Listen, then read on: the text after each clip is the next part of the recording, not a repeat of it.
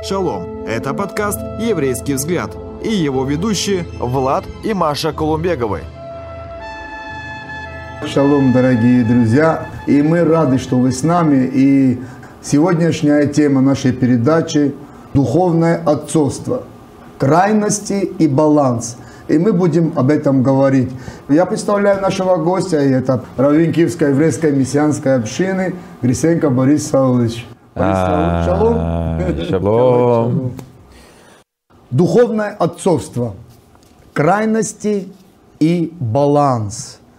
Э, я думаю, мы затронем и подход к отцовству духовному со стороны представителей традиционных христианских конфессий. И также со стороны, насколько у нас хватит вообще времени. Ну, наверное, можно и даже уже сразу говорить, что в двух частях сделать. Скорее всего, нам придется еще потом продолжить. Да. Потому что если попытаться затронуть и христианский традиционный подход к этому, и еврейский традиционный подход, иудейский конкретно. Если мы будем говорить об иудейском подходе, то нам, а, естественно, придется говорить о разных иудаизмах угу. тоже. Теперь, если мы говорим о протестантизме, угу. то о каком протестантизме? О тех течениях протестантизма, которые относятся к первоначальному периоду реформации или ко второму, третьему, четвертому и нынешнему периоду. То есть я думаю, что самое главное для нас – это ответить на острые вопросы тех, кто нас слушает и может смотреть и слушать. Да. Я вот э, буквально вот недавно к нам, к нам уже пришло еще один такой комментарий. Людмила Дорош пишет. У меня духовный отец Дерек Принц. Хотя Святой Дух открыл больше. Вот Замечательно. То есть, э, как я понимаю, как я понимаю, э, Людмила Дорош покойного Дерека Принца продолжает считать своим актуальным действующим духовным отцом. Ну, так. Она с ним советуется, она проверяет свою жизнь по его рекомендациям и советам. Я не думаю, что она, может быть, как исключение, она была очень близко с ним Э, знакома, и он давал ей какие-то личные советы, хотя у меня есть большие сомнения. Я знаю некоторых действительно духовных детей Дерека Принца. А, ни одного русскоязычного среди них я почему-то не знаю. Или украиноязычного. Очень интересно это. Вы знаете, мне это напоминает братславских хасидов. Угу у которых нету живого цадика. У них есть только умерший цадик. Нахман из э, Братслава. И мало того, что они тщательно изучают его удивительные книжки, они действительно удивительные. В основном книги Нахмана из Братслава, они носят такой аллегорический притчевый характер – он мало писал таких прямых наставлений, все в такой завуалированной притчевой форме. Но мало того, что они вот тщательно изучают его опубликованные произведения, потому что до сих пор большая часть его наследия не опубликована. Это очень интересно. Но они обращаются к нему, угу. хотя уже скоро будет 200 лет, как он скончался. И э, какое-то время, особенно в 19 веке, другие хасиды, других, так сказать, дворов, других цадиков, они смеялись над братславскими и говорили, что вы поклоняетесь мертвому цадику. Ну, я надеюсь, что они не поклоняются, но только истина в этом есть, и мы все знаем о э, центре брасловского поклонения, э, ну, скажем так, э, паломничества в Умане, Да. куда десятки тысяч не только брасловских хасидов, но многих-многих других съезжаются каждый год. Знаете, Борис Савлович, буквально недавно я слышал одно высказывание одного апостол себя назвал или, или ну, пастырем, но точно, что больше, чем пастырь. Ну, наверное, апостол. И он сказал, что у меня есть много духовных сыновей в разных странах. И даже сказал, что где-то 10-20 духовных сыновей в одной стране, где-то 20, там 30 духовных сыновей в другой стране. И он как бы так приблизительно, чтобы не преувеличивать, насчитал в общем около до 100 духовных сыновей. Ну, это скромно. Ну, некоторые оперируют гораздо более круглыми цифрами и масштабными. Вот. Ну, кто его знает, может быть, это так и есть. Кто же такой духовный отец? Кто он такой? Или если он есть- если ему есть место в христианском мире, то какой он должен быть? А, Потому что, ну, есть вопросы. Ну, давайте сразу обратимся к таким, как принято говорить, контроверсийным местам Писания. Иешуа говорил о том, чтобы его ученики не называли никого отцом Да, здесь на земле, потому что у них один Отец Небесный. Это в Матфея 23 глава как раз я вот открыл, и я могу прочесть. Да. И для зрителей тоже. Ну, я прочту с 8 стиха, 23, Матфея 23, с 8 стиха. «А вы не называйтесь учителями, ибо один у вас учитель, Машиах. Все же вы братья, и отцом себе не называйте никого на земле, ибо один у вас Отец, здесь большой буквы, который на небесах. И не называйтесь наставниками, ибо один у вас наставник Христос Машиах. Ну вот в 9 стихе мы видим, что и отцом себе не называйте никого на земле, потому что у вас один Отец, который... Но в то же апостол Павел, я просто, может быть, прочту это тоже, и потом уже можем пообщаться. В 1 Коринфянам 4 главе, э, так, потерял стих, сейчас я найду, 4, по-моему, 15, а, вот. Ибо хотя у вас тысячи наставников во Христе, в Иешуа, здесь получается какое-то противоречие выходит. Тысячи наставников в Иешуа, но, не, но немного отцов. Ага, значит, все-таки отцы есть, но их немного.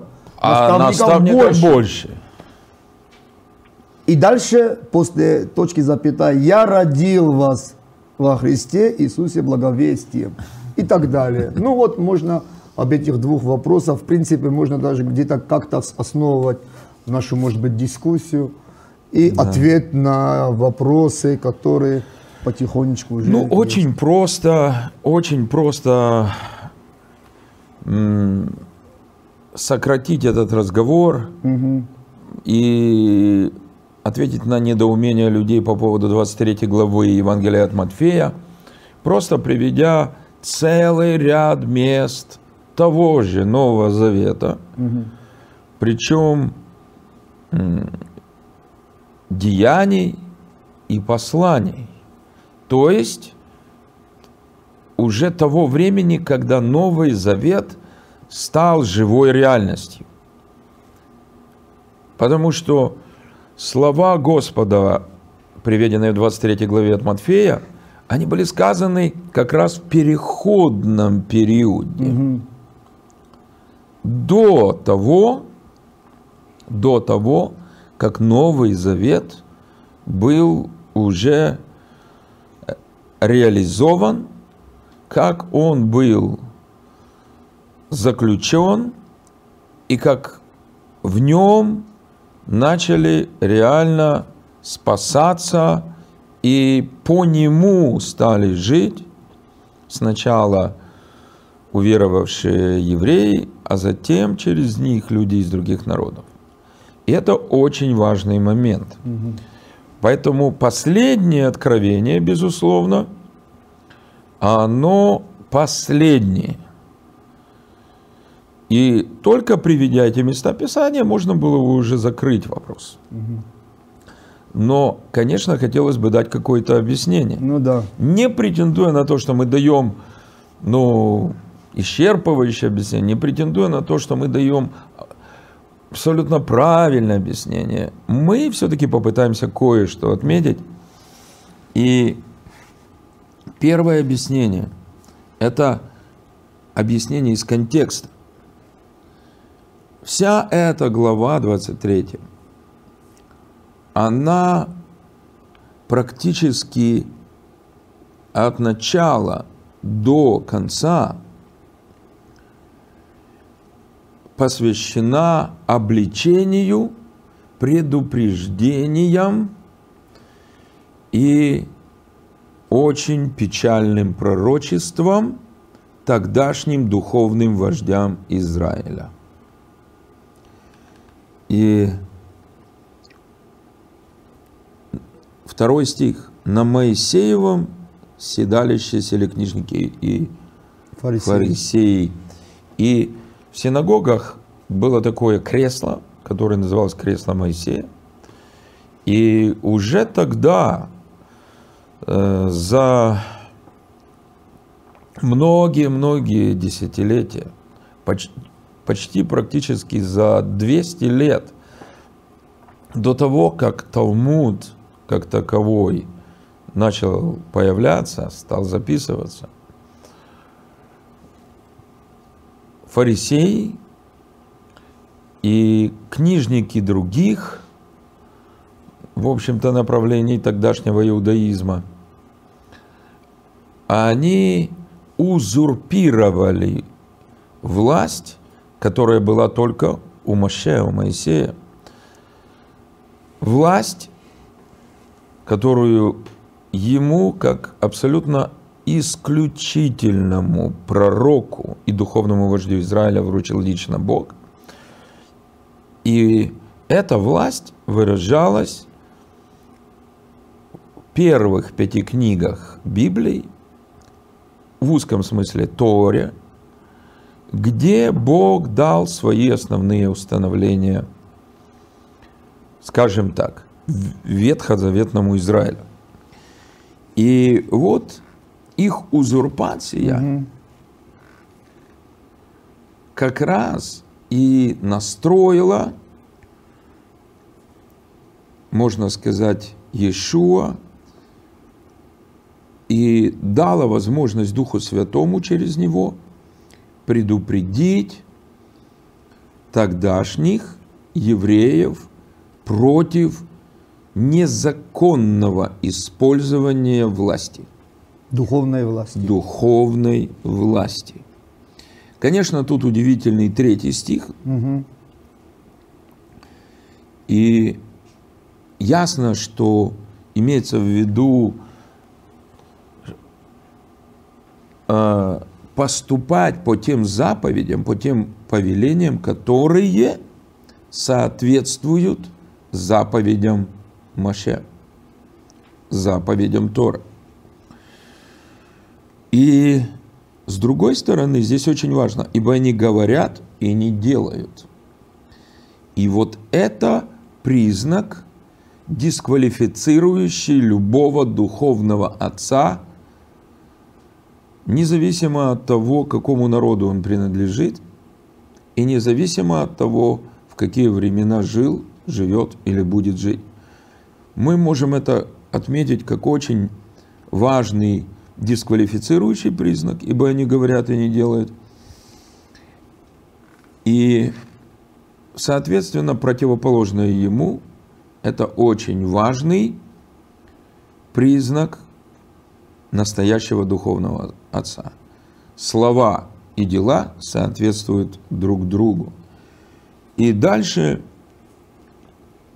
он пишет, связывают бремена тяжелые и неудобоносимые, возлагают на плечи людям, а сами не хотят и перстом двинуть их. Угу. То есть, опять-таки, вот эти наставники, вот эти учителя, вот эти, э, так сказать, духовные отцы, которые возлагали бремена, связывали людей некими дополнительными правилами, законами, которые могли не противоречить прямо Торе, но лишали людей свободы, которая Торой была дана, то есть Моисеем угу. была дана. И еще один признак в пятом стихе – тщеславие. То есть дела делают с тем, чтобы видели их люди. Угу. И, конечно же, противоположный признак настоящего духовного отца – это скромность. Это скромность и смирение. Настоящий истинный духовный отец, он старается не производить впечатление на людей, а он старается угождать Богу. Шестой стих. Любят предвозлежание на пиршествах, председание в синагогах. Опять-таки, тщеславие и честолюбие, чтобы им воздавали публичную честь, почет и прочее. Соответственно, признак настоящего духовного отца не стремиться к этому не делать это одной из своих целей. И дальше. Приветствие в народных собраниях, чтобы люди знали их, звали их учитель, учитель. Ну, или апостол, апостол. Апостол, апостол. Великий, великий. И вот с этого момента начинается как раз то, что ты читал. Угу. А вы не называйтесь учителями, ибо один у вас учитель, Машиах. Все же вы братья. То есть, о чем говорит Господь? Он обращается ко всем своим ученикам. И он предупреждает их от тщеславия –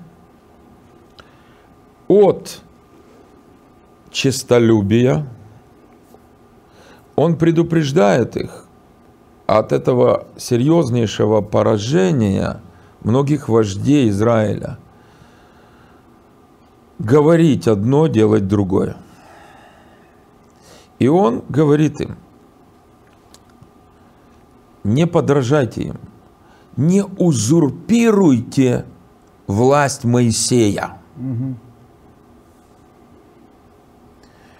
Не заставляйте людей слушать вас, как Слово Божье. Вы понимаете, у нас есть заповедь, когда мы учим, проповедуем, стараться, чтобы наше Слово было как Слово Божье. Но в первую очередь имеется в виду, чтобы мы позволяли Духу Святому через нас действовать и говорить. Но здесь наш единственный учитель с большой буквы – он говорит, был только один особенный, исключительный учитель Моше. Угу. Через него Бог дал Тору, книги пророков, Небиим, Кетувим, другие писания. Они не должны противоречить Торе. Он говорит это тем, кому он уже провозгласил будущий Новый Завет – но они продолжают еще жить в Завете Синайском. И они, они не должны конкурировать с Моше. Они не должны возвышать себя на его уровень. Их слова ни в коем случае не могут конкурировать с написанным Божьим Словом. И вот это важнейший момент. Важнейший момент. Следующий момент.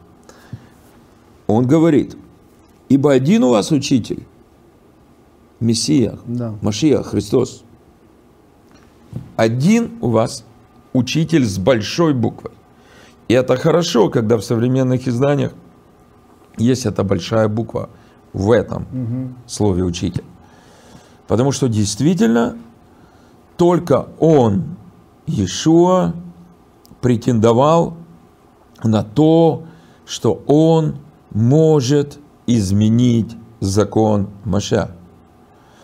Он не изменяет саму Тору, Тора остается вечным Божьим Словом.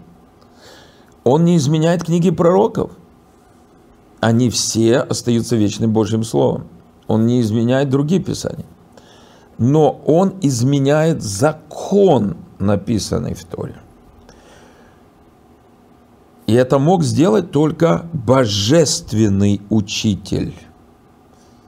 И вот это второе объяснение. Иешуа, учитель с большой буквы, один. Другого такого нет. Никто из нас не может не то что стать на его уровень, но даже приблизиться к его учительству. Это не значит, что мы не можем никого учить, но мы не должны претендовать на ту степень, которой не было ни у кого, кроме Маше, до Иешуа, и тем более никто не может претендовать на ту степень, которая была и есть у нашего Господа. У нас есть Танах, то, что многие христиане называют Ветхим Заветом. И у нас есть Брит Хадаша, написанные книги корпуса Новозаветнего.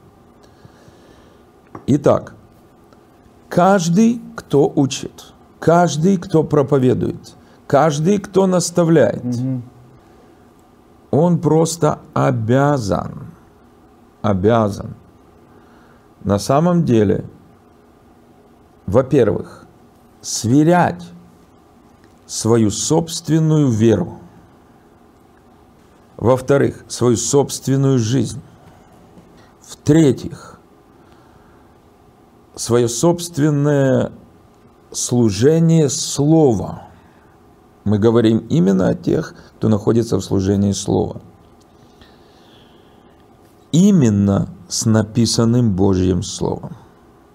Служение слова это должно буквально соответствовать тому, что написано, ничего не прибавляя к этому. Ничего не прибавляй, ничего не убавляй, ничего не искажая. В таком случае всегда, всегда нашим главным учителем будет сам Ишуа. Единственным учителем с большой буквы будет сам Ишуа. И мы не будем претендовать на его степень, на его честь, на его славу, на его достоинство и на его безошибочность. Потому что даже Маше ошибался, а Машех нет. Но это первое. Это далеко не все. Хотя с этого все начинается. И поэтому мы, вы знаете, в наших общинах, в мессианских общинах, раввины, старейшины, мы часто на разные лады говорим людям, людям, к которым мы обращаемся, людям, которым мы помогаем, людям, которым мы служим. Мы говорим им, пожалуйста, проверяйте нас по написанному слову. Прежде всего, по откровению Иешуа и его апостолов, по Новому Завету – И, конечно же, по Торе, по книгам пророков и Писаниям. Для нас это определенная гарантия безопасности, относительная, не абсолютная. И, конечно же, теперь от людей зависит, насколько серьезно они воспринимают наши слова. Или они думают, ну ладно, это какое-то ритуальное заклинание, ну ладно, э, молодцы, они это сказали, но я им верю, зачем мне все эти проверки? Тогда люди делают ошибку. Потому что на самом деле они в первую очередь ставят себя в опасное положение, во вторую очередь нас. Почему нас? Потому что мы, конечно же, можем ошибаться, и мы, безусловно, когда-то как-то ошибались. И если люди, которых мы наставляем, не проверяют нас по слову, то мы можем не заметить наши ошибки. И она войдет в наше вероучение, в наше понимание и в нашу жизнь, и в жизнь других людей. Угу. Поэтому это очень важно. Итак, помните, это только первый пункт. Да, вы, вы как раз сейчас начали отвечать на вопрос, который я хотел задать. Э, но я все-таки задам. Почему? Потому что это вопрос, который кричащий э, в христианском, скажем так, мире. Почему? Потому что так много верующих, тысяча и тысяча верующих попадают под разные-разные, скажем так, течения или движения, где в конце они становятся банкротом, как материально, так и духовно, и многие их отпадают вообще от Господа, отходят, уходят в мир, или уходят даже в разные религии, да. потому что разочаровываются в, том, в той духовной семье, церкви, э, где они слушали, слышали, принимали и, может быть, не проверяли. Не проверяли. Вы знаете, на самом деле, э, вот здесь, вот здесь пункт номер два. Пункт номер два следующий. Каждый учитель, библейский учитель, каждый наставник, он должен ясно понимать, что ему открыта только малая часть истины. Угу только малая часть истины. А вся истина у учителя с большой буквы, который живой, воскресший, который передал нам свое слово, и который Духом Святым действует сейчас везде. Вот у него полнота угу. всей истины. А у каждого учителя, каждого наставника, каждого духовного отца, у него только малая часть этой истины. Насколько Господь пожелал ему открыть для него самого и для тех людей, кому этот учитель-наставник, отец служит. Угу. Если каждый учитель и наставник, он будет ясно это осознавать и напоминать себе всегда.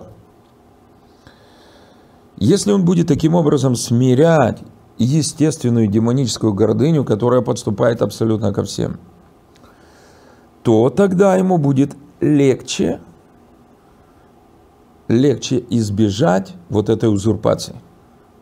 А его ученикам и вообще слушающим его угу будет намного легче не обольщаться и не делать из него кумира, и не делать из него идола, и не делать из него этакого непогрешимого провозвестника абсолютной истины. Потому что вслед за таким идолопоклонством, которое само по себе тяжкий грех – угу. следует рано или поздно неизбежное разочарование. Но если верующий разочаровывается просто хорошем учителе. Если верующий разочаровался, и это сложнее, в хорошем наставнике. Или если верующий разочаровался в хорошем духовном отце, это еще более трудная ситуация. Но все-таки. И он при этом всегда знал, что они представляют только часть вот этого огромного духовного спектра. У каждого из них только малая часть истины. То он не разочаровывается в других учителях, наставниках и отцах. Угу. Он не разочаровывается во всем теле Мессии. И, конечно же, он ну, не может разочароваться в Боге, Боге. при этом. Спасибо Очень. большое вам и всем, всем нашим друзьям и конструктивным критикам. Слава Богу за вас. Спасибо. Шалом, дорогие. Друзья, спасибо, что были с нами. А больше интересного вы найдете на YouTube-канале «Еврейский взгляд».